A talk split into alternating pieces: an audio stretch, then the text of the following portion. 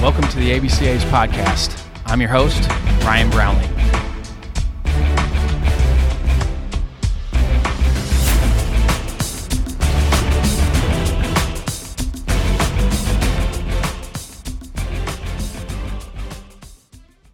This episode is sponsored by Netting Pros.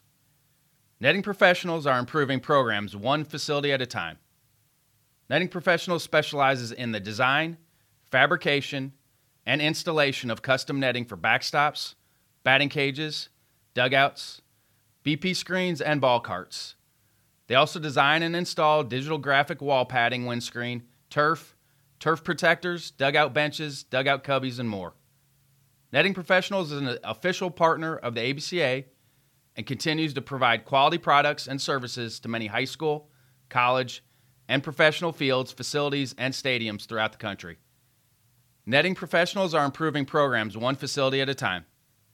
Contact them today at 844 620 2707 or info at nettingpros.com.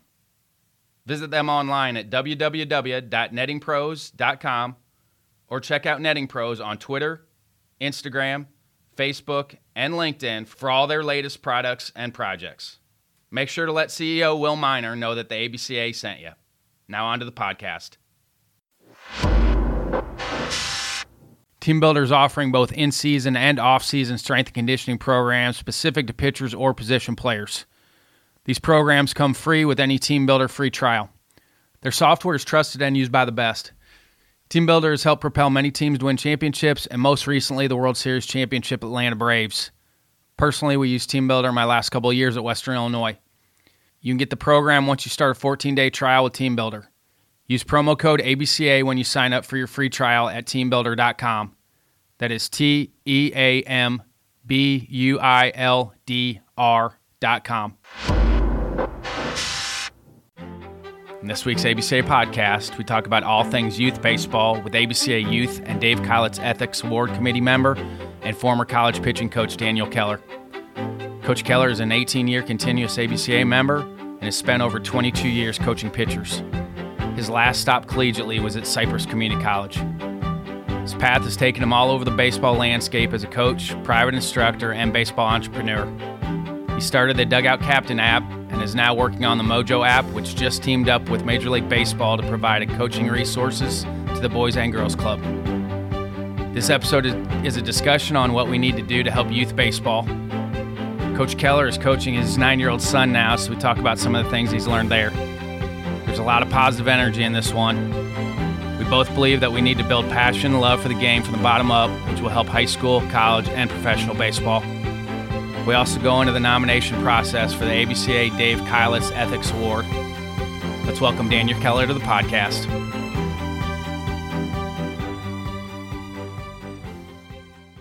Here with Daniel Keller, 18 year continuous member of the ABCA, uh, ABCA Youth Committee, uh, Dave Keilitz Ethics Award Committee, uh, worked with Dugout Captain, now Mojo, and has coached at every level of baseball. So, Daniel, thanks for jumping on with me. Absolutely. Thank you, Ryan. Appreciate it. I, this is, you know, not new territory, but we haven't done a ton of youth podcasts, which is great. I think we're getting to that time of year now where youth baseball is going to start rolling here for everybody. And what does youth baseball need right now? Fun. Yeah, two two two things pop into mind. My my I joined forces with Mojo, Mojo Sports, uh, an app dedicated to supporting coaches and making the game fun. Um, and at the same time, I'm circling back to the youth ranks with my own boy. So I got a nine-year-old boy. So having having come through, kind of like you said, coaching all levels, but spent a lot of time and still doing the private sector in the youth area but now I'm coaching my kid. Uh, so I got, you know, talk about experience, such great experience, uh, seeing it through the lens of like, oh, I'm a parent now. This is all different, right? and, uh, but the thing that is striking me now, and we play pony baseball. I'm, I'm, i love the pony brand. I love all the brands, but we play pony baseball. And, you know, this aggressive baseball with base running and holding runners. And I've got a young nine year old. Uh, the game is brutal the game is slow, the game is boring. There's minimal balls put in play. Uh, and I know purist form, you, you, can't change the game, but Uh, we can try though. I mean, we, we can that? we can try. I mean, yeah. it, that's a thing. Like just because it's always been that way, and and we're starting to lose participation numbers. I think now is the time to to tweak some things here, whether it's modifications uh, to equipment, modifications to how many people are on the field at the same time. Uh, Rob Haney is going to be on with me after this one, and he runs a, a T-ball league in the Northern Virginia area. That it's a 6 mm-hmm. six person league, so they only have six kids on the field at, at one time. And so he and I are going to dive into that because he's got some modification that he's already doing. I mean, I, there's nothing to say that you can't change in the area that you're in right now and, and start to make some changes. Amen. Amen. I think it's a, I think it's akin to boiling the ocean and trying to get a movement that would be really, really difficult. But uh, having said, you know, I, have taken a real humble approach to the game, like diving back in. Uh, youth baseball is beautiful in all that it teaches, and I've run a couple companies trying to teach lessons through baseball, uh, and Mojo being the, the, the the latest group to kind of take that flag and run with it, and and just a, per, a perspective kick to the pants of why we're on the field of play and then the development of athleticism and well-rounded athletes. We hear it on this podcast all the time. Where are my athletes gone? Scream those college coaches or pro coaches, right? And it starts at the youngest ages where uh, uh, my, my boy got picked off the first game, second base. And uh, he had no clue what was going on. It was awesome, right? He's staring at the guy like, what are you doing with the ball? Tags him out. And I, it, what I realized, Ryan, I said, oh my gosh. And they picked two guys off and they picked a third. I said, this is the first game of the season. These guys are good at pickoffs. So that means they must have worked pickoffs two, three, four times at practice. And heck, we've only had five, six practices. And I just started thinking about how how how backwards that was that there wasn't the ground ball repetitions, the play repetitions, the swing and the hitting. And meanwhile, we were worried about stealing bases and picking guys off, which is competitive and and positive. Um, and certainly you're learning the game by getting picked off or picking off. But right, if that doesn't scream kind of how backwards this development is, um, it, I don't know what does. The uh, fast forward again, everybody kind of that has kids can kind of giggle. We showed up the last game and uh, umpire didn't show, and I my, I put my hand up so fast. I said, "I got this. I'll stand behind the mound. We're not calling box. We're going to get through this." And we nurtured every pitcher through. You know, I was exhausted after two hours, um, but I, I also manipulated the game. We said no stealing said no advancing on pass balls. And we had, we hit every kid in the lineup, 18, 18 kids or 20 kids got an extra at bat. We hit at least 15 to 20 more batters, put six, seven, eight more balls in play. Uh, and it was great. So it screams what you're talking about with Rob saying there's got to be modifications at some way to keep the action go, get the ball in play, you know, have kids learn, have kids having fun, but I'll I'll I'll pause there. and, and, that's still an important piece to where I, I know everybody wants to focus on the games, but it's almost like a college inter squad setting where coaches are interacting with players on the field during games because it should be just another practice component for them. We are, yes, you're in the competitive piece, but they still need that instruction. They need way more instruction on the game itself, how to actually play the game than the actual game itself. And I think there's some things that you can do to to bring that piece in. And I've got we'll, we'll get to practice planning at some point. When did you guys? So this is just the initial start for that nine U team.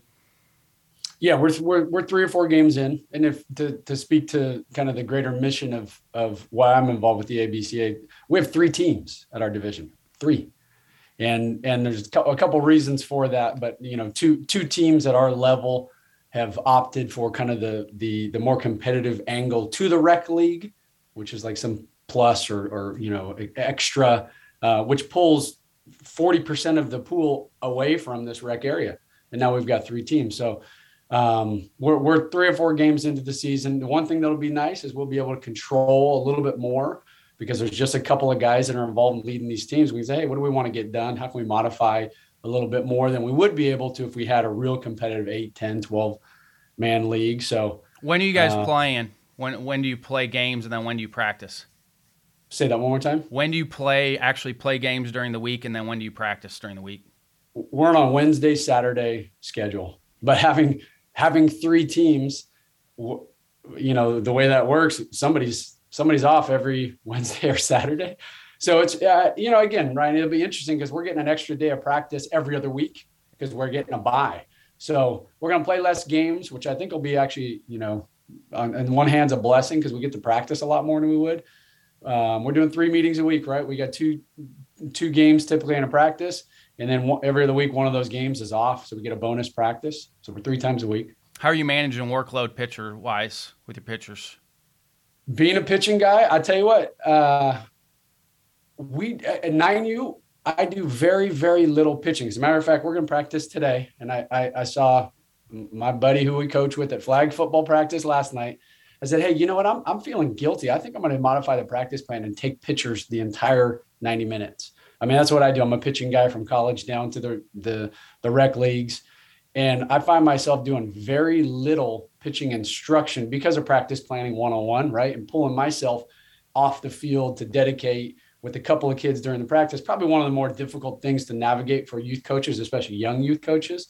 Um, we've done more interactive stuff, so more live arm scrimmage to get kids comfortable throwing strikes, saying we want you to get hit. You're throwing batting practice, get the hitters comfortable, or um, you know, four v four v four four guys in the cages, quote unquote, or doing some sort of instruction or reps, four guys offense, four guys defense, and rotating around.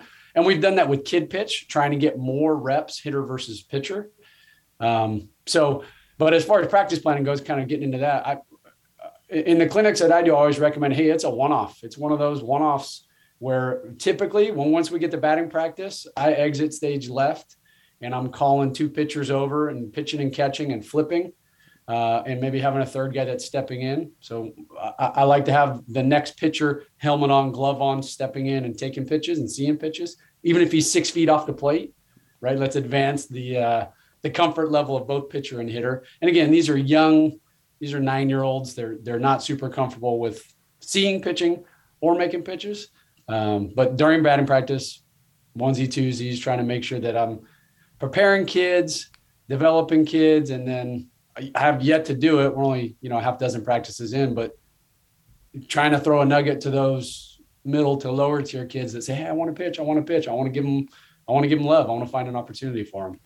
We had that in the throwing program. So after we went through our defensive portion on the throwing program and they would long toss. And then when they came in, everybody flat ground so mm. everybody threw to a catcher. They'd throw their three or four pitches, and this is where we added in breathing routines with the young kids. I've done breathing routines with six year olds. So this is yeah. where we would start with the foundational of okay, I'm going to take my breath, I'm going to get my sign, I'm going to come set, take my breath, I'm going to pitch.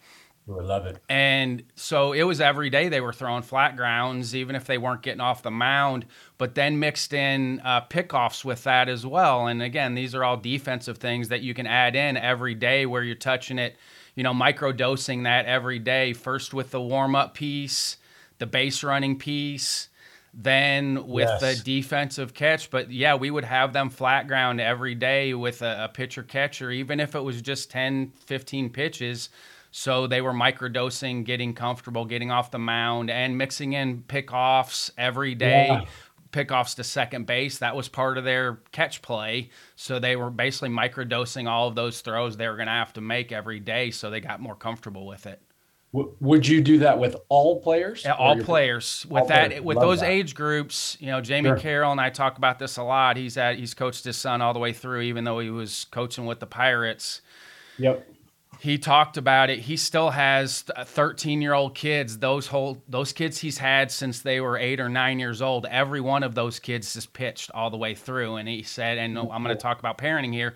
He said it's driven some of their parents crazy, but he and I both were smaller kids that you just don't know when those growth spurts are going to hit. So if you can introduce all those kids to pitching all the way through, they may end up pitching for their high school team if they get to that point. If or hey, coach, I'm comfortable doing it. I've I've done it all the way through. Um, you know, and again, he's had some battles with his parents in that that age group, but those kids are going to be better off for it when they get to high school. Man, and and I love uh, practice planning principle of multiple touches, and that's a daily thing. Yes. But if you think about the comfort associated, even with mound progression, straddle, step on, look in, come set, breath work. I mean, that you need a dozen you need 30 50 100 reps and you need a dozen bad failures before that starts to be ingrained and, and innate uh, base running lead offs all that stuff we, we do a lot of base running as warm up right? Yes. So with, at this age, we scrap. You know, I, I, know I want dynamic movements and blood flow.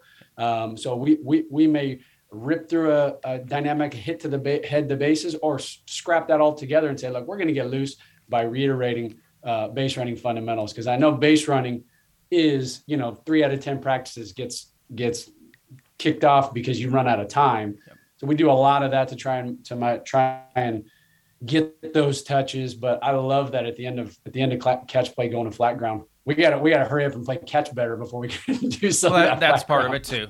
But it, but yeah, the base running but, piece but that's a that's a dynamic that was a dynamic warm up piece for me was the base running piece okay and yeah. so you can have two lines of of leads and just working on going back and forth i mean there's multiple things that you can mix in to again microdose that as part of practice mm. planning every day and even if it's just a minute uh, they're they're going to retain that information better and, and what they're actually doing because you're hitting it small amounts every day and moving it on to the next thing and anybody that's listening in right now, I have multiple practice plans. Uh, we're going to put some youth practice plans on the app. So anybody that has the MyABCA app, you can get those youth practice plans that I used to use with Jackson's group growing up. I never did anything during games with them, but I would help get them started in the right direction.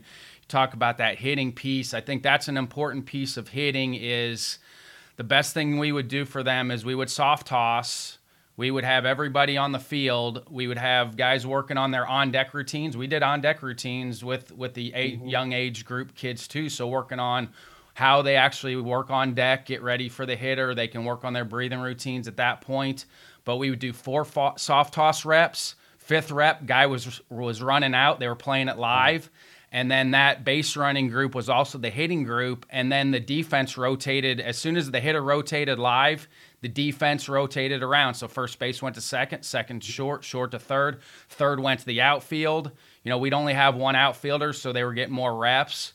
But Love those that. were all things with that. You know, if you have a nine or ten man group, you could have two two groups of five. One's hitting base mm-hmm. running, one's playing defense, and then that way it's not the old, you know, everybody belly aches where they walk by the field where one coach is throwing and everybody's standing around and not every coach is going to be good at throwing batting practice. That's that's part right. of it too. With the young, you might have a first time coach that that isn't comfortable throwing BP. That's okay. Soft toss. Let them soft toss, get a bunch of reps in, and then play it live. But anybody that wants those practice plans, either reach out to me, r brownlee at abca.org, or jump on the MyABCA app, and they should be in there. So. I love that. Yeah. One one thing I would add to that that that has morphed since coming back to the youth game with my own kid. I absolutely love that uh, reminded me of Dave Demarest uh, down here in Southern California, La Quinta High School forever. So his, his, phrase was soft throw scrimmage. So even at the college level, putting that ball in play.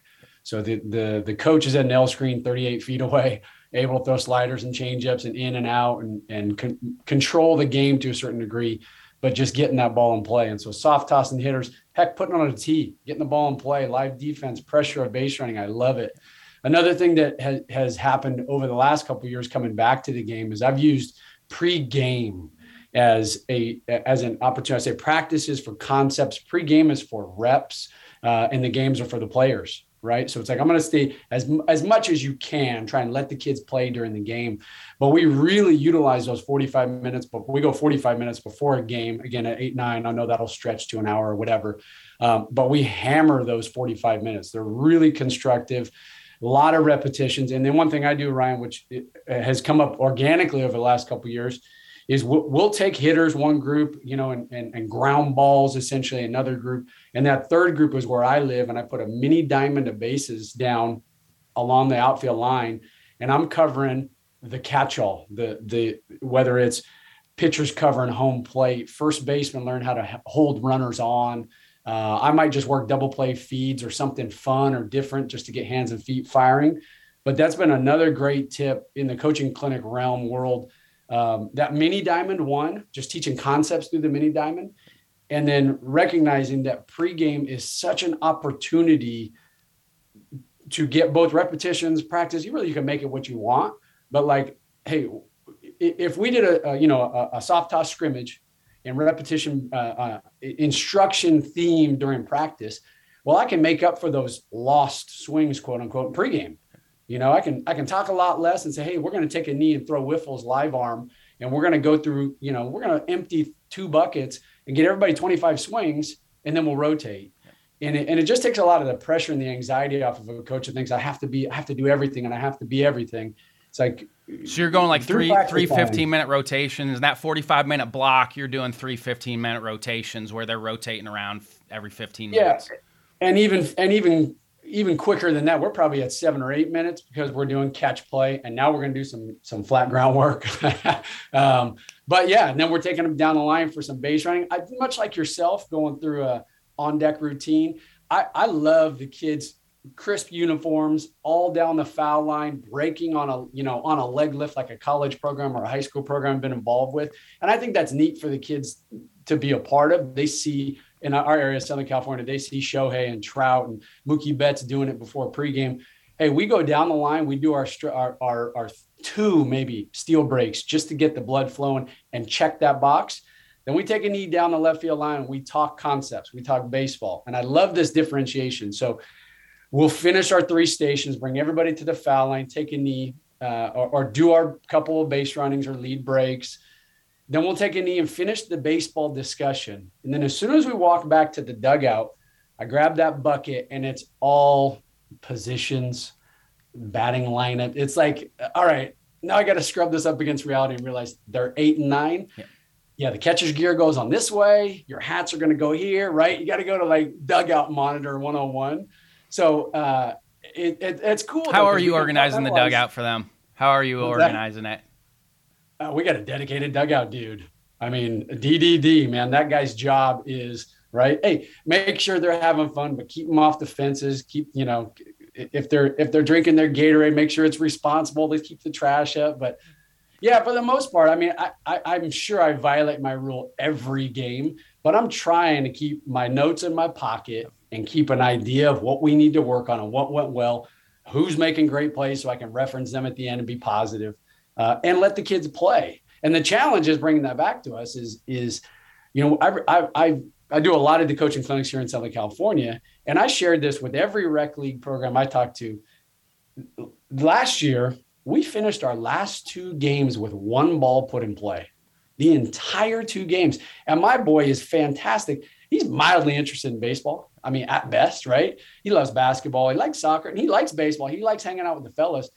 But you know, I'm saying, hey, focus, pre-pitch, ready position. He's like, what for, Bobs? What are we doing here? I've got one, we got one ball put in play. It was to the first baseman who stepped on the bag in two games. Yeah, my college and teammates saying, and I, we have a group chat going, and Jamie's on there. But he, somebody asked the question like, when should kid pitch actually start? And I oh. said, this is where the little league model actually worked you know, and everybody's so focused on size, but that's where the little league model, when it was nine, when nines played with twelves, that's where the little league model was different because it was usually your 11 and 12 year olds that were actually pitching. It wasn't your nines and tens that pitched, unless you had a really advanced nine or, or 10 year old. Mm. But that kind of took care of that maybe not as many balls put in play because your 11s and 12s were going to throw more strikes yep. you know? And again i everybody has different opinions on that but i think that kind of took care of it a little bit and limited a little bit of the reps for your young guys maybe not throwing too much at, at that point too because your older guys were doing most of it. But again there's no right or wrong with that too. No takeaway is just youth game needs action right? Yes. youth game needs fun and and development happens by making mistakes and making plays. Yes. So th- those are the principles we should be ch- chasing, regardless of yes, you know, organization affiliation or level. Yes. You know, I, I, how can we help parents have a healthy perspective on development with with the young kids? And, and maybe where their kids at comparatively and, and staying away from some of the keeping up with the Joneses piece on that is there a way that we can help parents have a healthier perspective on on where kids are at at a young age? Wow, what a what a and that was from Eric Kimmel, by the way, uh, who's on yeah. the youth committee with us. That was one of his questions. Yeah. Was I thought it was a phenomenal question. Well, there's so many different ways you can go with that, right? Like, like to to keep uh, the the first thing that pops to mind is is you know organization wide. How do we empower coaches to run good practices to provide a great experience for the youth, right? And the and also the empower parents to do it at home too.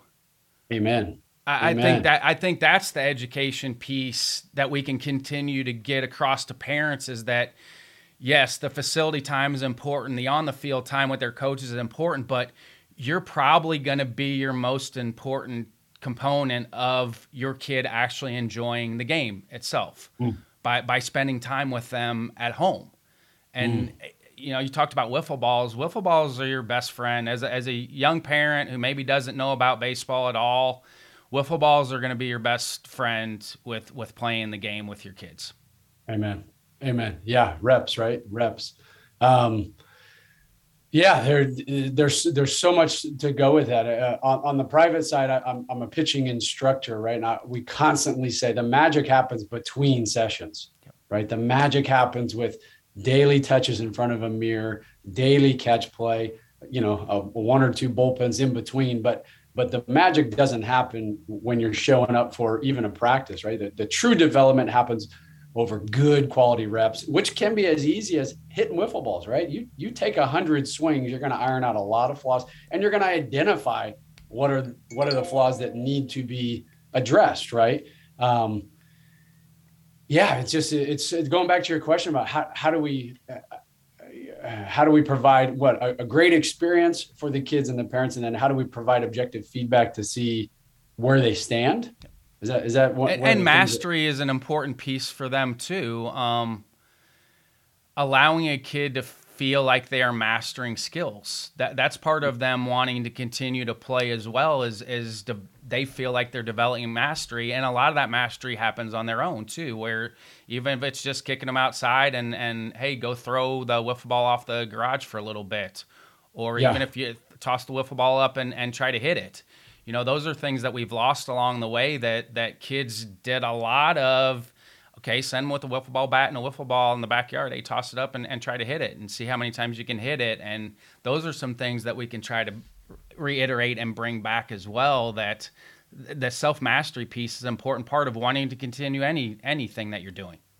Yeah two, two things screaming in my head that you just you just touched on beautifully. One learning how to learn right? Learning how to learn whether it's an, an advanced pitcher tackling a curveball for the first time, realizing there's a process to learning a secondary pitch. And, and that process, well, it's going to be greatly different between changeup to curveball to slider to cutter.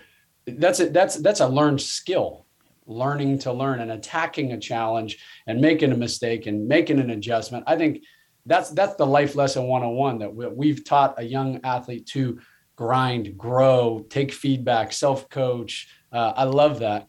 Um, hey, where are you starting? How young? When you have a kid come in your facility that that's doing pitching lessons for the first time, where do you start with them? Oh, I'm I'm a mechanical monster. I'm, I'm by so the way. I mean, what do you? Okay, so if most important mechanics piece, you know, if you have if uh, there's somebody listening in, what are your most important pieces that you're trying to get with them when they first come in? So if I if if I'm going begin basics pitching, I use a number system that identifies positions, and I use freezes and holds, and I, I'm I'm no joke, Ryan. I'm twenty thousand half hour lessons deep. Like I have a ring of a bucket top on my rear end that is permanently ingrained. 20,000 half hour lessons. So I have a system that I can follow and, and to a T guarantee youth results uh, I go I go one two three through the chronological development. One is balance point, leg lift. Two is a loaded power position, and three is a finish. But highest macro level, I address a balance point first. I call it position number one. Always maintain a number one. The most important thing that we let it rip, full intent, having fun, uh, never losing or uh, any sort of intent through uh, analysis. But balance point one, and then I go all the way to the finish three. So I bookend the athlete with strength and balance early, strength and balance late, and then we work in between to that loaded power position and start a little bit more movement based. So I know that was kind of top level, but tap uh, drill was one position. of the first play, and I, and I tap drill was one of the first things we did with the younger kids is getting the feel for having their hand break on time with their knee drop that was a big one for me with getting the ball in a good position when their foot lands is mm-hmm. is making sure their their hand break and their knee drop were on time. Travis Lawler does a really good job. He's been a college guy, he's a high school guy. His barnstormers will come out later on, but his dad was a longtime pitching coach. But he uses the count system also, and yeah. he, he does yeah. a really good explanation with that barnstormers the count system. It's awesome. That's awesome. I, I I got no problem with freezes and holes, and I understand they're you know, especially the for the young age. You know, I, oh my gosh, it's, it's there, there's a they, time for block practice. Eh, there is, and and when mastery isn't there yet, they need more block practice. Uh, I, I get the randomization piece, and that's important, but there needs to be some of that in the initial when they don't have mastery for what they're doing yet. There has to be some of that block training you, you've got to build the foundation for them. And, and you just brought up a, a movement or a principle that we would agree that the hands are going to separate when the knee starts down and out. So uh, putting simply putting that's a foundational a piece for, for all, all piece. pitchers that have command. That happens. They all look different and they move different, but that's a foundational piece for almost every guy that can command the baseball is that their hands are going to break when their glove when their knee drops. Yeah, and and and what I think is you you've you've you've give you you've coached them. You put them in a position where the athlete can feel can focus can address and the freezes and the holds allow for that. And, and as quickly as possible right? Like i think uh, our training system would move from positions to movements but the positions help teach the movements and they allow the athlete to chunk and focus on a specific area and have a feel. I always say there's no there's there's no wrong no right there's just feel and so we're trying to identify an accountability with a specific part of the body. And I love going right to, you know, if you go all the way to advanced pitch mechanics and say, hey, we're going to ride the back hip and we're going to load and explode off of that back leg. I go right to a, a eight-year-old pitcher for the first time, a seven-year-old pitcher for the first time, saying, I'm going to put you in a balance point hold. And I want you to understand that the ultimate end goal is to use and feel and engage the backside when you break. Now, obviously, that's going to be, you know, a different foreign language. We put the core velo belt on the young guys too in camp. Yeah. We would put the core velocity belt on just so they could feel it. You know, we, we did that with sure. the young kids too. But it doesn't take away from the fact that take a humble humble pie pill and realize that a freeze and a hold is a, a beneficial thing for the young pitcher. Yes. Yep, for sure. Definitely. You know, Eric also asked about ranking systems with the youth. I don't know if that's a can of worms we want to open. Um, you know, I understand. I think this is more of a parents thing than anything. Is the parents want to see the the rankings? I, I don't think kids buy into it as much, but I think yeah, the parents. I, would, I think the parents want to see it. I would love to jump in and say I I have with a again a heavy dose of humility. I live my life in the rec world, and professionally, uh, I serve those parents. And I always say I, I believe you can prepare and build an athlete to become the next Mike Trout or Mookie Betts while also honoring the fact that the game has to be fun to keep them in the development that that uh, the perspective has to be long range and, and a vision beyond where does my my my nine year old stand against the other nine year olds in the nation.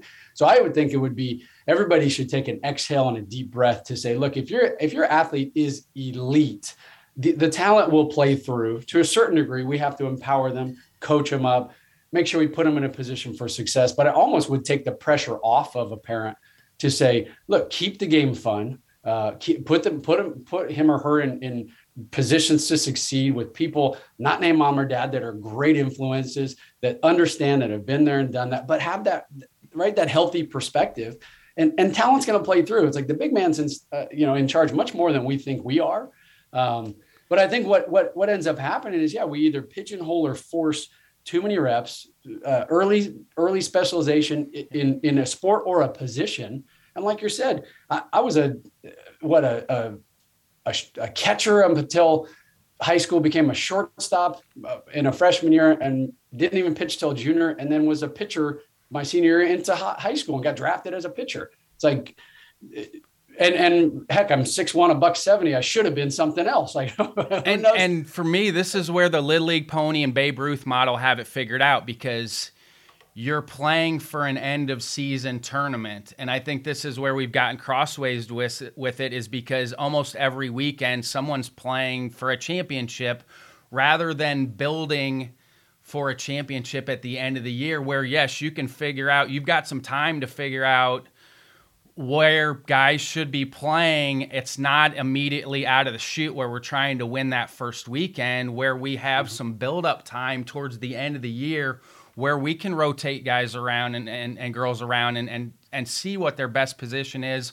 for the end of the year, not for first weekend out of the chute. I think that's where the Little League Pony and Babe Ruth model have always been good because that's similar to a college and pro season.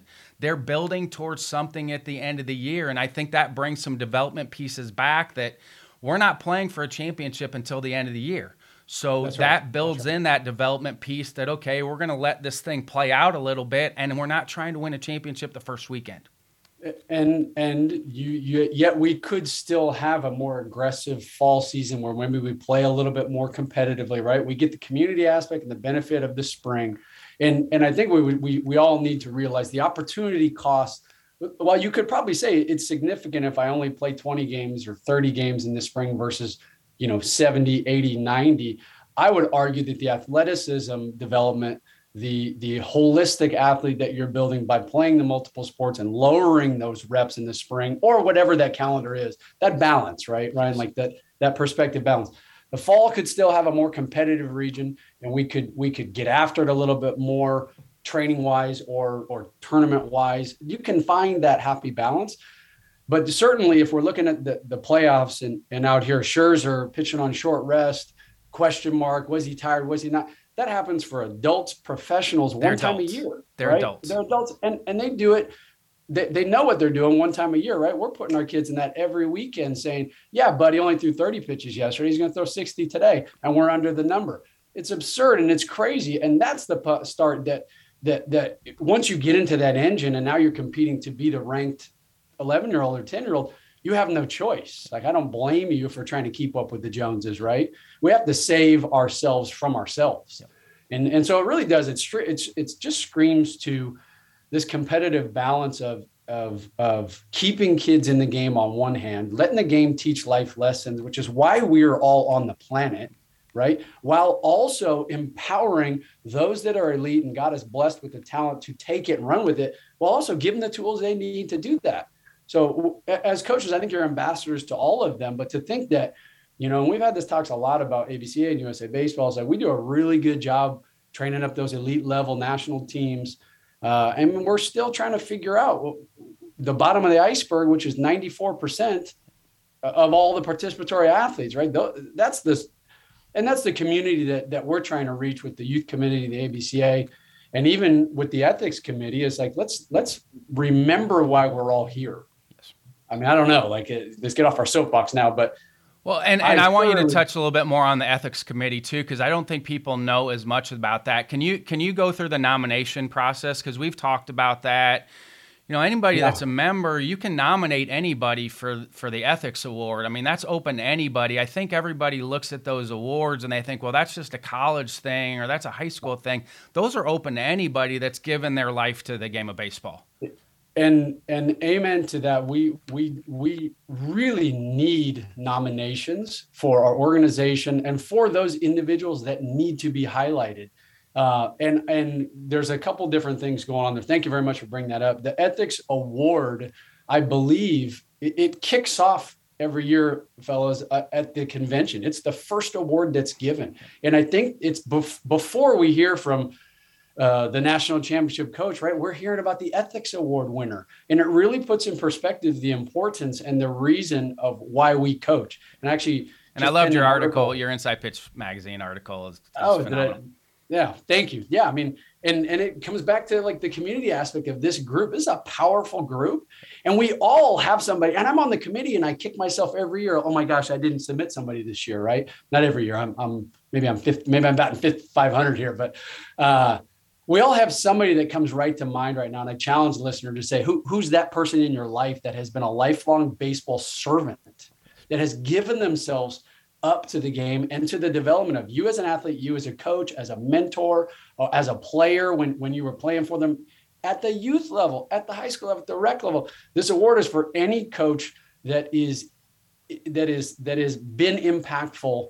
Uh, and ethics is a wide ranging, right, umbrella but but just says that it has, has served. And so there's a there's a nomination form on the ABCA website. Um, the code of ethics is listed, but you put ABCA Ethics Award nominee, uh, you're finding it. It's not hard to find. But we actually like we need nominations. We're better off with more nominations. We've had we have a strong pool.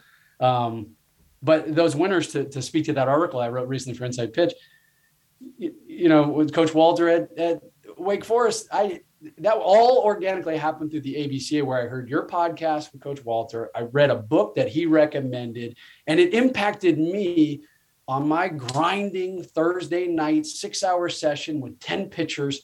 I needed that fuel. I needed that perspective boost to keep me in my right mind to go serve. And uh, that all comes back to this award of like, how do we keep and shine a light on those that are doing it right? And they can be that influence on the rest of us. Um, they don't have to be 100 years old with 60 years of, of experience. They certainly can. Yeah, that's not right? part of the criteria. I mean, that, no. that's not part of the criteria. You can you can be a, a rec league youth coach that's seven years out of the box, seven months out of the box that's doing something impactful in the community and leading the, the, the community of baseball the right way. And we aim to recognize those those individuals. Yeah. So I mean, your takeaway on on lead for God's sake. What what was the biggest takeaways with that book?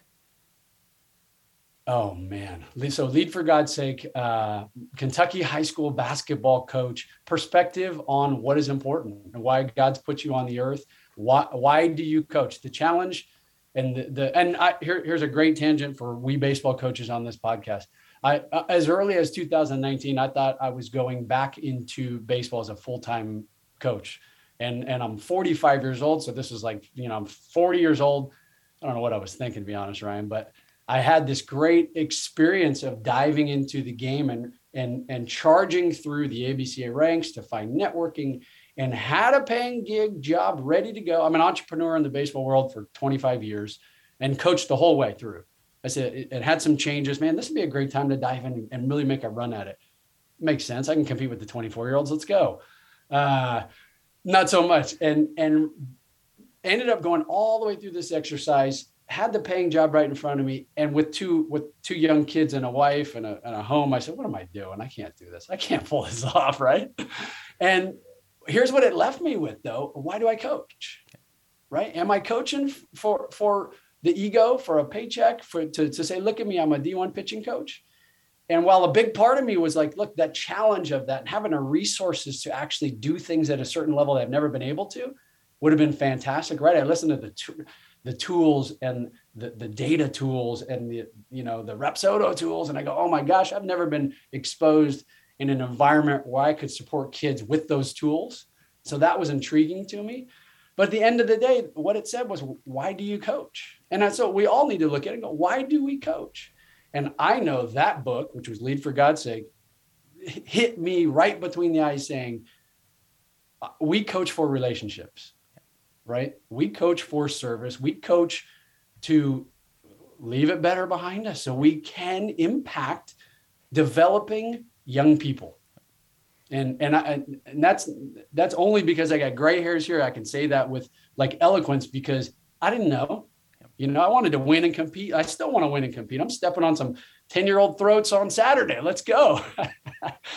but why do I coach you? I eliminated base running and running on pass balls to everybody's chagrin on at the last youth league game I was at because I want to see the kids develop. I want to see them play. And an easy question is ask your players if they like it better, and they're going to tell you they enjoyed that game better than the other one. And and mm. and I think that you know when we would go to practice with Jackson and he was a tough critic, I would be like, "Hey, did you enjoy practice today?" "Yep." "Okay, it must have been a good youth practice playing. He enjoyed practice. Do you like it when I'm there?" "Yes." "Okay." That's good cuz he would have been honest with me. He would have been like, "No, I don't want you around anymore." But that was all I needed to hear was that I enjoyed practice and I want you to be there. So that was good enough for me on that end. And I, we need to ask the kids what they want. You know, I get so into those arguments all the time with with coaches and parents. Like that's not what the kids want. I'm like, well, have you actually asked them? I think you would get some really good information from them if you would ask them if you're actually enjoying it. and and to the coach's perspective, it's that's so well said. Uh, this Mojo outfit I'm working with, they send a, a, notification after practice that says, "Was your practice fun?" You have to rate the fun factor and was it effective for you. And I was doing a project for them and working with the Giants. The the youth initiative for the Giants has some great um, post practice introspective questions for you as a coach, right? we coaches should be fulfilled. We should be trying to lose ourselves through through practice. I think coaches should be selfish to provide a practice plan that allows them to coach and give and serve, not to be frustrated, angry, uh, demanding and, and and calling for focus from a 9-year-old. Like no, your practice plan needs to create focus and opportunities for you to teach, right? Individual rotations as and, and we can go nerd out on the practice plans, but at the end of practice to take a quick look and go, hey, what was good? What needs work? Uh, there's there's no more responsible question to ask yourself. And and the same thing would go true. Did we have fun, kid? Right? What did you like best about this?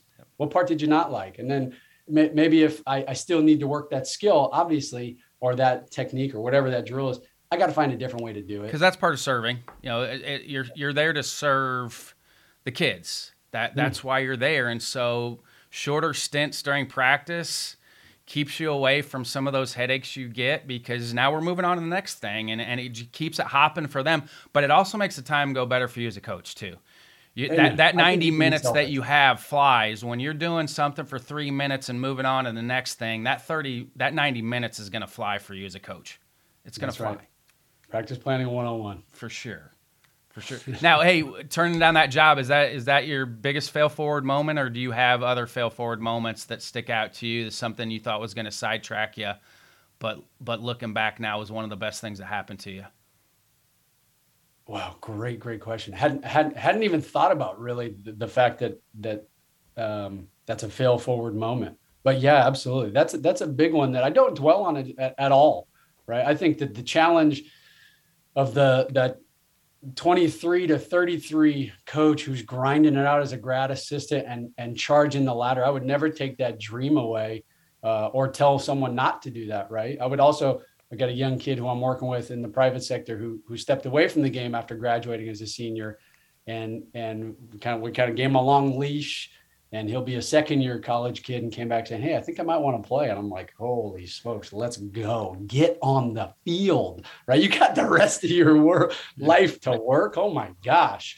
So uh, ex- exhausting all possibilities. I feel as if, uh, yeah, I laid it all out there as a coach on the field professionally. And I also think, why do I coach?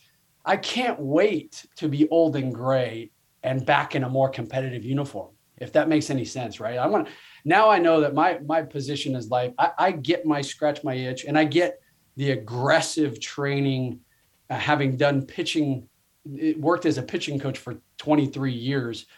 Um, a couple nights a week, I'm still grinding. I'm still learning. I'm listening to Cressey's podcast, dear friend. I love, love, love Wolforth and Cressy and Jaeger and, and all the guys and, and uh, Wheeler that they've done a lot for the for the game. Oh my god, they've it's, it's accelerated all those guys. Right so much so fast the last five years. But I realized personally that, that my path is different at this point. And I'm a I'm a father and and a provider.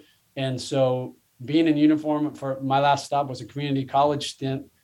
I can't I you know I can't do it. And I'm and, I, and I've come to the point where I'm happy with that. Right. I still pop my head in there and give and serve and jump in the bullpen a couple times in the fall, a couple times in the spring. But you know, it, different strokes for different folks. I would say this though, grind it out, right? Like get to the point where you can hang your hat at night and say, look, I gave it everything you know, I had. No matter how it turns out, I gave everything I had. Amen. Hey, what are the biggest things you learned from Scott Pickler? Uh, sitting on a bucket next to Scott, Scott Pickler, I always say I, I learned more sitting on a bucket in the in, a, in an afternoon uh, than years on my own. The seeing the game with a different lens I, I can vividly remember keeping my mouth shut and watching Coach Pickler position infielders and outfielders and the two out adjustments and and the the hybrid of of you know bringing that uh, bringing a defense in with a man on third base, but then pushing the middle infielders back five feet. Just the subtleties to the game. Um, I spent one summer in Cape Cod coaching with Coach Pickler, and this is probably ten years ago now. Um, and just blown away by I'm I'm juggling lineups and trying. I'm just the pitching guy, right? But um, trying to figure out having somebody prepared for for for this part of the lineup. He's three innings ahead, thinking when we get to the four, five, six hole, we got lefty, lefty, righty, lefty. We got to have the lefty prepared. like it blew my mind the management skills. You know, that's that part of being in a dugout for that long. It slows down and um, you know, that's for people that aren't baseball fans. They're like, well, it's too slow. I'm like, you've never been in a dugout before. If once you've been in a dugout and, and all those decisions that have to be made to be prepared for what all the what ifs of what could possibly happen, you have oh. a much larger appreciation for what goes on during a baseball game. I want to share too, because Coach Pickler's become I uh, just a dear friend and a mentor, and I look up to him so much.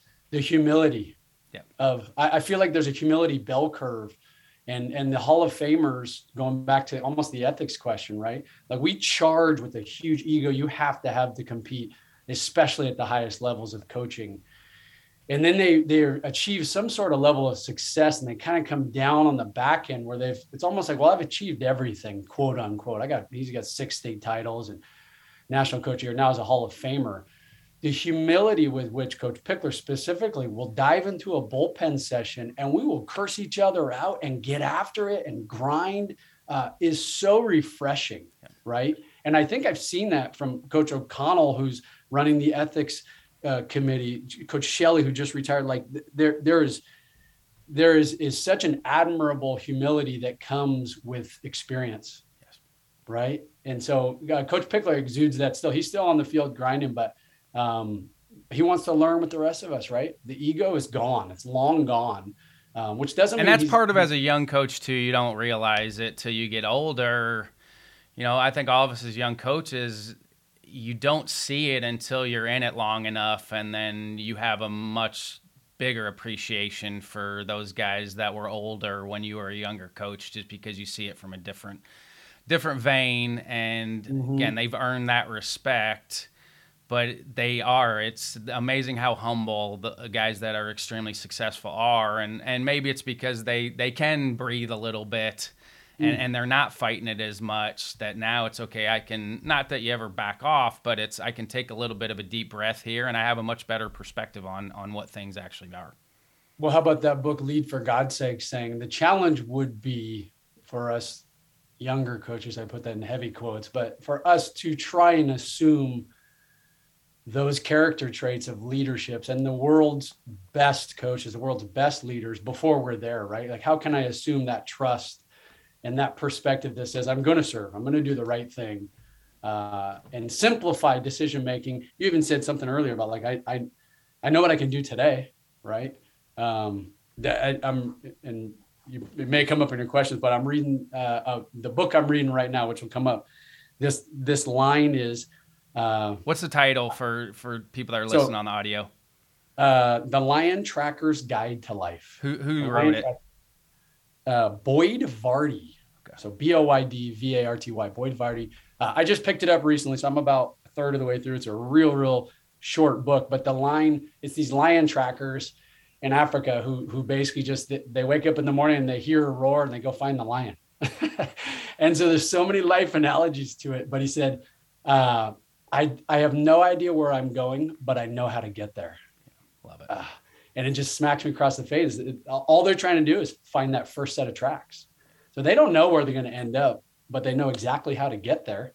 And I'm like, wow, how a powerful, great line, right? Like, um, but this book, this book came recommended of, of a podcast that we were talking about. But the Lion Tracker's Guide to Life is my my current go-to. Love it. Hey, let's get back to Mojo. You know, again, this is a great idea. I love it. Uh, MLB's teamed up with this with Boys and Girls Clubs. Uh, it looked like 50,000 subscriptions to Boys and Girls Clubs. And this is kind of what we're talking about from a practice planning standpoint. How do you make the game fun? Maybe right. some of those itineraries or checklists that you can send off to people. Just dive in a little bit more on that with Mojo app. Yeah, quick background. Six years ago, I wrote a business plan for a company called Dugout Captain, which was a digital clipboard.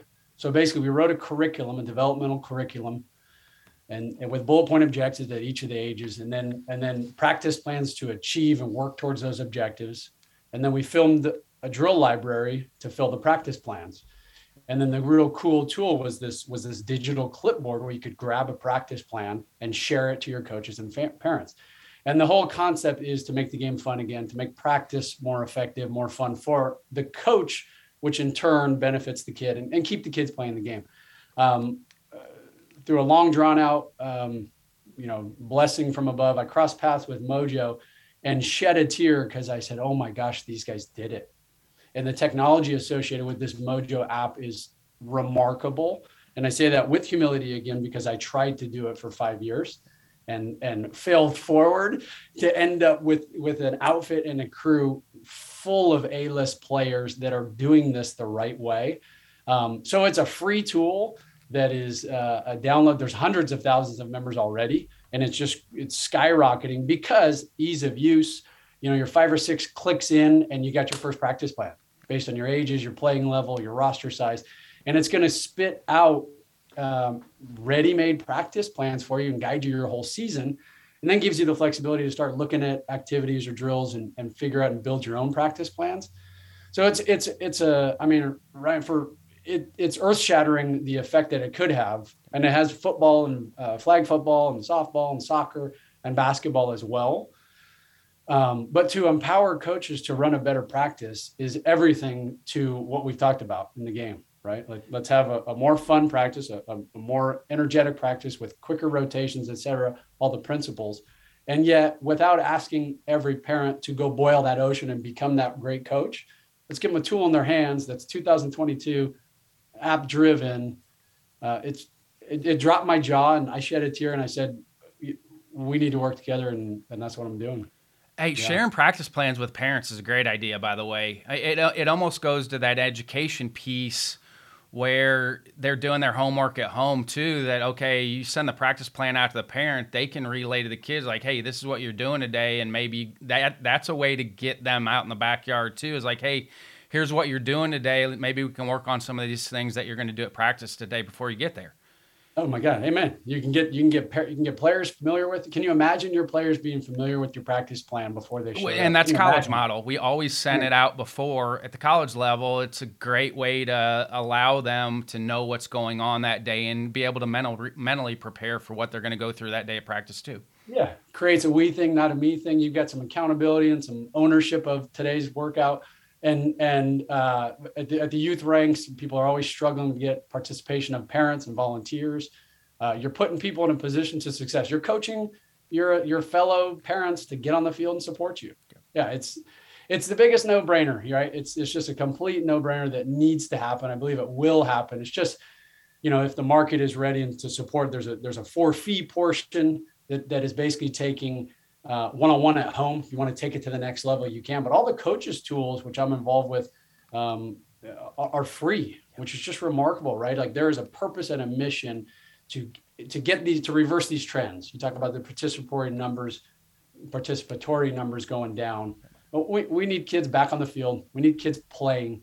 In in our case, it's baseball, but it's not it's not unique to our sport, right? It's it's it's it's a youth challenge to keep activity levels up, to keep them playing and competing and on a field of play. Here in Southern California, we got to keep the fields themselves, right? We struggle to find open space and green space. Um, so this is a really, really cool tool that I think has a chance to support that effort and that challenge. Hey, you talked about using the count system with the young guys on the mound. Would you transfer that over to your college guys too? We're using those same checkpoints and yeah. I think for me is the that's the best instruction is something you can use with a, a, six or seven year old kid and then you can also use it with a 23 24 25 year old so what i would yep exactly right. I, I, believe we build a foundation and we we might race through that very very quickly ryan obviously with a college guy but I, i'm taking them through i want them to be their own instructor. So i'm taking them through and i'll even tell them if i need to appease to an ego hey here's what i would teach to the young guy and here's why and really, I want to make sure they know a lot of these, a lot of these elite athletes, they move real well, but they don't know what they're doing. And I always wonder if, you know, 80% of the big leaguers have no clue what they're doing. They're just so big, so good, so fast. They get cycled through three and a half years of their five years of service and they're gone, right? But those that stick, I think, become students of the game. They really understand what they're doing. They become professionals. The youngest ages at the college age, I would do, and again, this was community college, was a really, really unique level. I would have my pitchers come in a full week early and we would dedicate, we did a week long boot camp. And so we would dive in with video analysis. And again, these kids are turning over every year, maybe two. So I'd get a whole new batch of kids. Like, well, shoot, we got to train these guys up to understand we want to be addressing them as college pitchers. But a lot of these community college guys are good arms, have never pitched. Holy smokes, right? We got to give them a foundational base. We got to give them the language that we speak here at the program, the, the techniques that I follow, having banged my head against this wall for 20 years. So I would do a one week, really intensive pitchers only uh, boot camp and we would lay down position one, position two, position three, but we would get to movement much more fast, you know, m- much quicker. Um, but yeah, the principles hold true, and and obviously the calendar was different as well. So in the fall, we would grind through more mechanical training, and as we flipped the calendar after January, we would be much more game prep. You know, we're breaking pitches down in the fall. We're much more competitively using those pitches in the spring and that ramp ups real quick when you come back from Christmas. I always remember we had like three weeks between coming back after winter break before our first game. So it was it was go time, right? As soon as you came back. How can we get facility owners and, and high school and college coaches communicating better with each other? Hmm. Uh, that's a great, great question.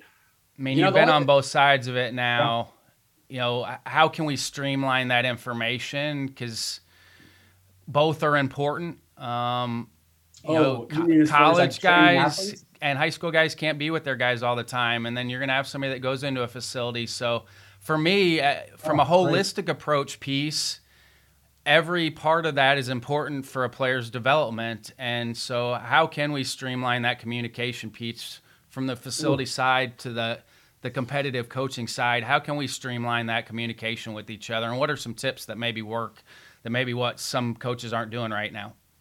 Okay, I, have got a great a great answer for you that popped up as the facility owner. Um, I think I think you're right. I think that there's a there's a there's a, a, a and, and it doesn't need to be there. It, it, like no, that that, that no, friction we, that we have right now with some coaches and facility, like it doesn't need to be there. Like we can we can eliminate those roadblocks and and again get back to serving the individual athlete. Well, and I, I think you're right. Like, well, why is that friction there? It's an ego found, thing. It's a, yeah, an ego. It's an yeah, ego. You're thing. right. You're right. It might be yeah, or, or there might be some some questionable instruction being taught or something that yeah. that you're not vibing with. Um, so the thing that popped in mind for me is relationships, communication. Right now, high school coaches are so strapped for time. One of the things as a facility owner that I did um, in the fall was we we hosted success seminars. So on a Wednesday night, we would try to host an intro to high school. And we would host a high school to college, and we would have a professional scout come down. So we wanted to kind of serve all the markets. We did it like on a Wednesday night, late, you know, ish when the, the shop was closing up 7:30 or 8 and went for 90 minutes but I had all the area high school coaches come down. And so we'd put them on a panel, almost, you know, like a press conference panel, and the community would come down and we'd, we'd, we'd open forum it. So we'd proctor the discussion and get, look, it was a marketing thing for the high schools. Come down, let, let people see who you are, what your philosophies are, answer a couple questions. Um, but I know that from, from my perspective as well as I was building relationship and rapport with all the local, you know, the ge- geography of 10 miles around me, I needed to know real well. Um, but I think that broke down the barriers when all of a sudden there was a trust where if they had a real issue before they would say, don't go over there, don't go see those guys, they'd pick up the phone and call.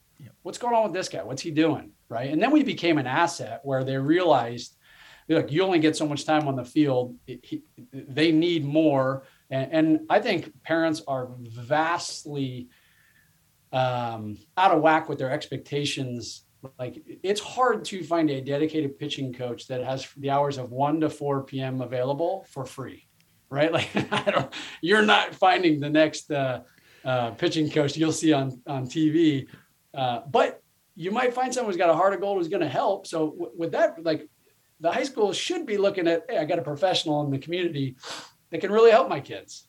So I don't know where that disconnect comes. Yeah, and I, I Did you go watch your guys competitively? Like you have a kid come in the facility, would you go watch them pitch competitively if you had an opportunity to do that? Uh, not nearly as much as I. Well, should. it's hard. That, like those are your competing hours, but that would be the other. That would be the other thing that I would tell a facility owner is if you can, go watch them actually play a, a game, whether it's Absolutely. high school or college. Go watch them, because then the the coach on the other side sees that you're actually making an effort to see if okay what you're working on is is translating to that side of it too I think that's an olive branch piece that I know it's hard that facility owners are, are strapped for time to get their lessons in, but that's also an olive branch piece is that, okay, I'm working with one of your guys. I'm actually come and, and even if it's for just an inning or just pop over yes. there, I think that's an olive branch piece that, that you can bridge the gap between the facilities and the, the competitive coaches also. Amen. Amen. I, I think that's a great, great point, Ryan. I, I, I know introspectively, I really struggled with that, especially as I had a family.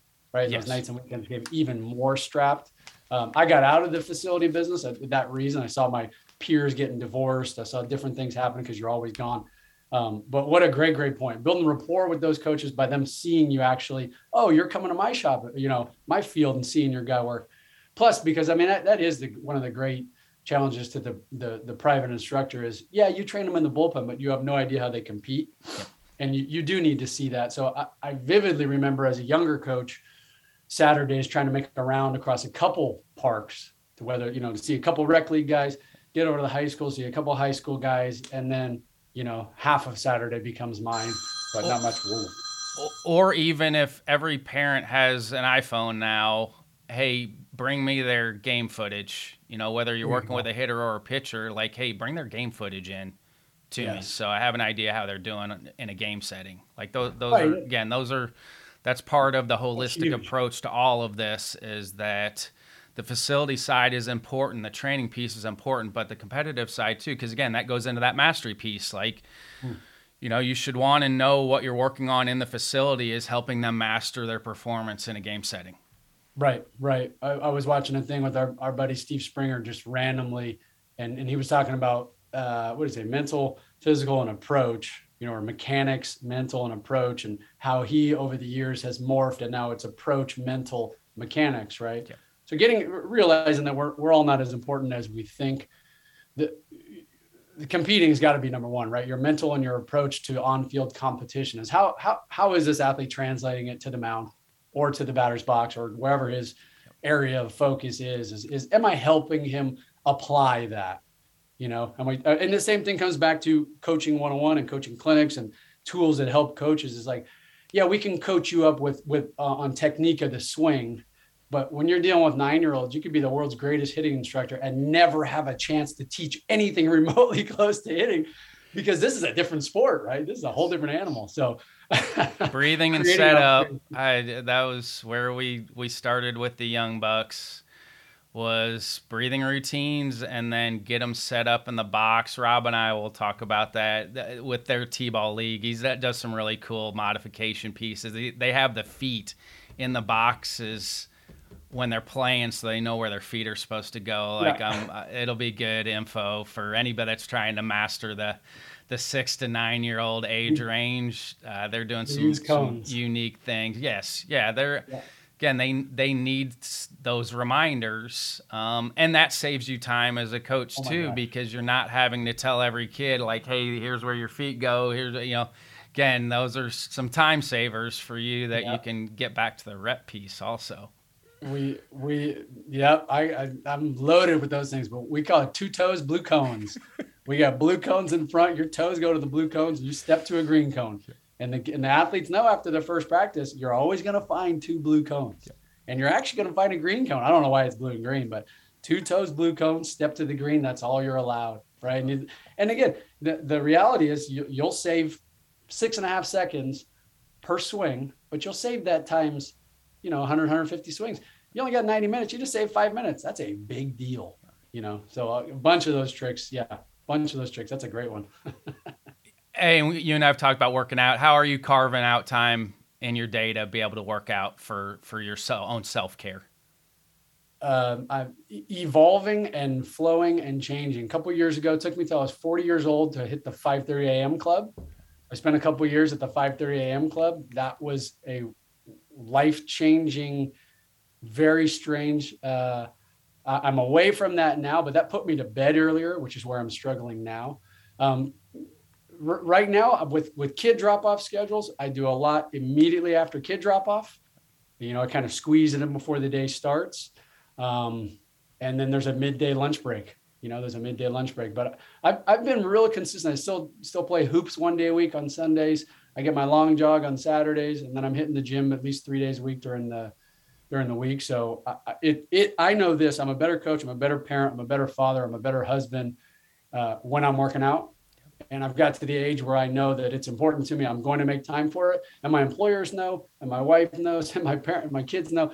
If Daddy doesn't do this, he he he he you know he's a what I don't know how the, the term is, but he's not as good across the board. Uh, it's important. So eating, moving, sleeping, those are those creep. What about nutrition go tos? You have nutrition go tos? Uh, I married well. I did too. uh, I was no, fortunate I, with my family. My mom and dad it was always fruits and vegetables and fresh food. So like I got in that habit of this is how you actually eat. And then my wife as well. Like we've she and I have a great relationship as far as food goes.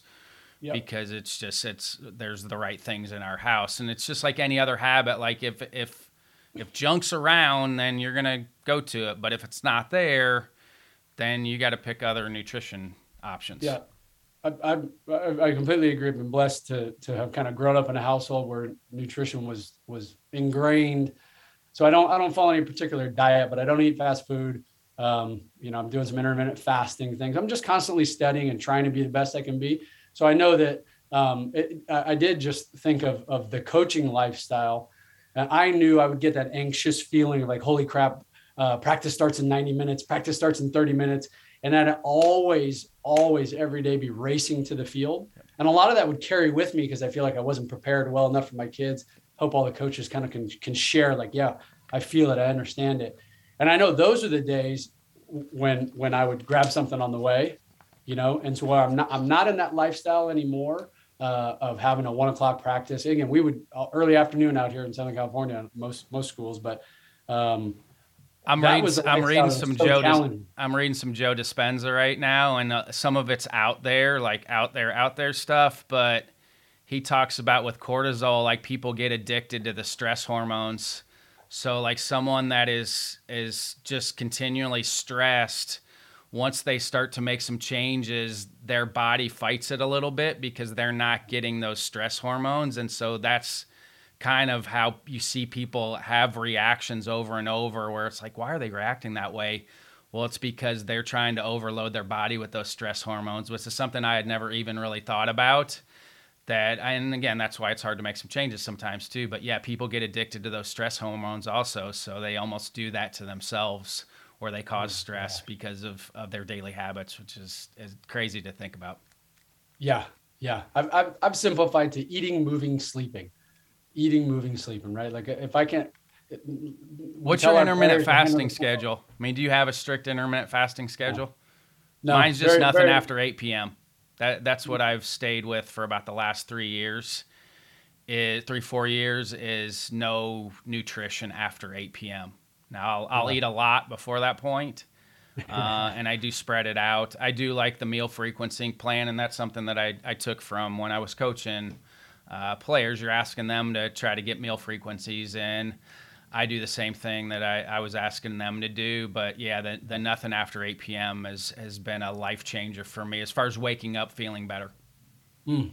Yeah, big big challenge for me currently is is that life life pushes me later. Yes, you know where where if I'm in a cage Thursday night's my big night in a cage. I'm not getting home till 10. I haven't eaten since 3:30 um, you know, and then there's a, a, an evening with my kids till eight eight thirty. There's a, a night with the fellows playing hoops till nine p.m.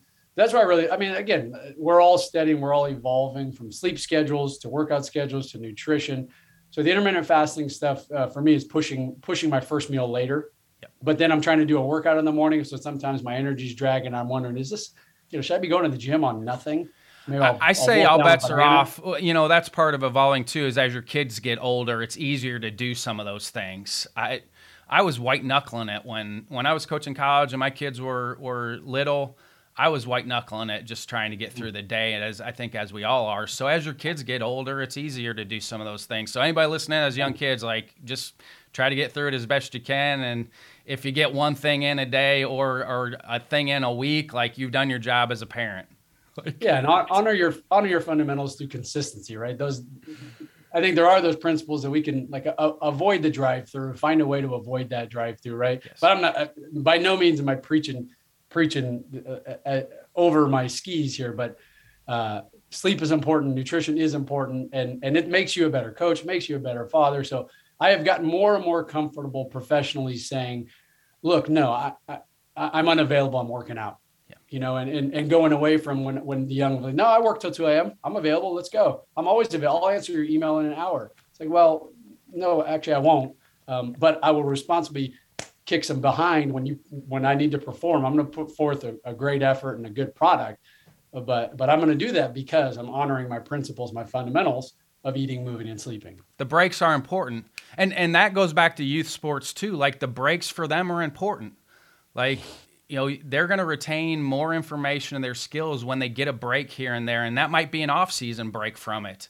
And I was going to ask you that with, with your nine U kids. I mean, what are you going to recommend when your season's done? What are you going to recommend to them for the off season?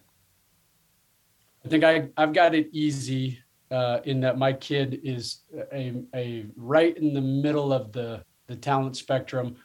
We don't play we play baseball in the spring. That's it.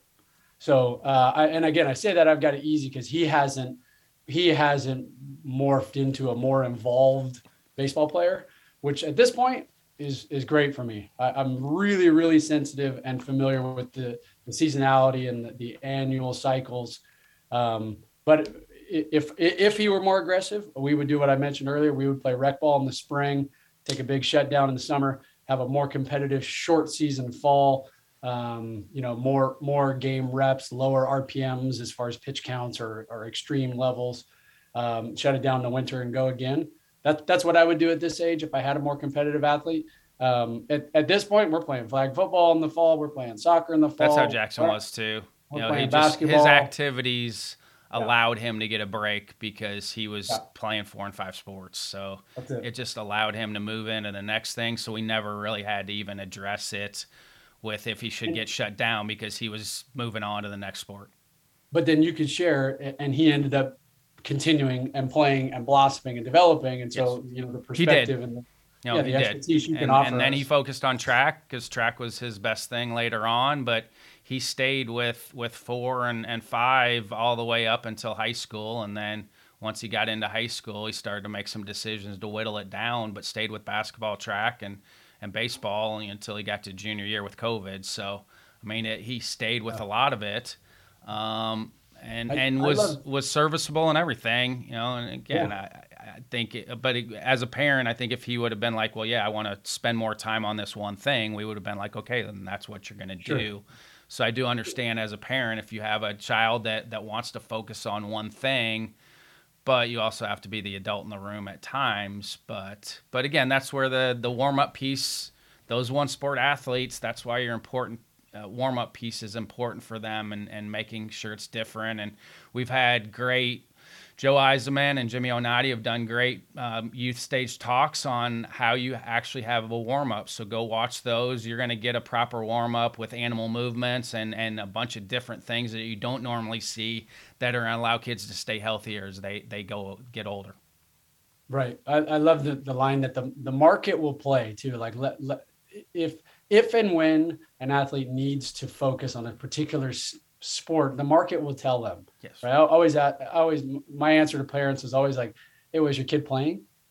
If your kid's not playing, and then he's not good enough, yeah. you you might need to focus. The game's gonna pass him by, right? Like, don't overthink it. But if if your kid is the stud, and you are going back to Coach Kibler's question, but if your your kid is the stud and he's a high ranked twelve year old, he's fine, right? Like, he, he's going to be fine. He's not the guy we're worried about, right? Like he can go play football, he can go play soccer, go play basketball, and he's still going to be a stud, right? Now, at some point, either he'll decide or the market will tell him, hey, you're going to have to to maintain that level or that difference or that gap. You're going to have to really work at this. Well, yeah, be responsible and, and honor that. But uh, until then, I think the, the theme for today is a perspective is we can all take a deep breath, keep the game fun, keep the kids playing, find great help. Uh, and you're you had a great comment about making sure that your kid wants you on the field still you know, and really being able to read that room. Like, are you just telling daddy that because, yes. you know, we're buddies or you're being honest with me here?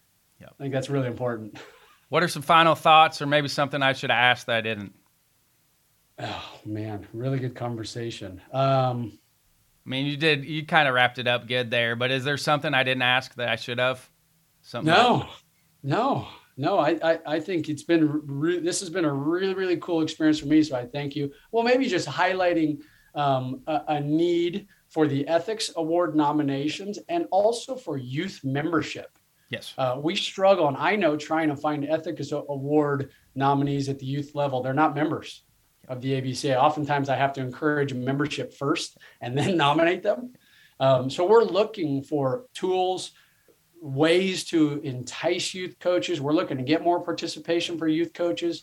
I think I think that's a kind and of. And Rob and I are going to talk about that a lot because he's you know he's the youth committee chair, so he's brought some really cool things to the table about how to get more youth coach involvement. So the, that'll be some things that Rob and I are going to discuss in the next episode. So I'm excited for these because we, again we haven't done a lot of the youth episodes, but this is the right time for this with seasons getting ready to start. And it is our largest growing membership, even though, you know, it might be low, like youth travel, high school, that's 68% of our membership now. So we are growing immensely in those areas.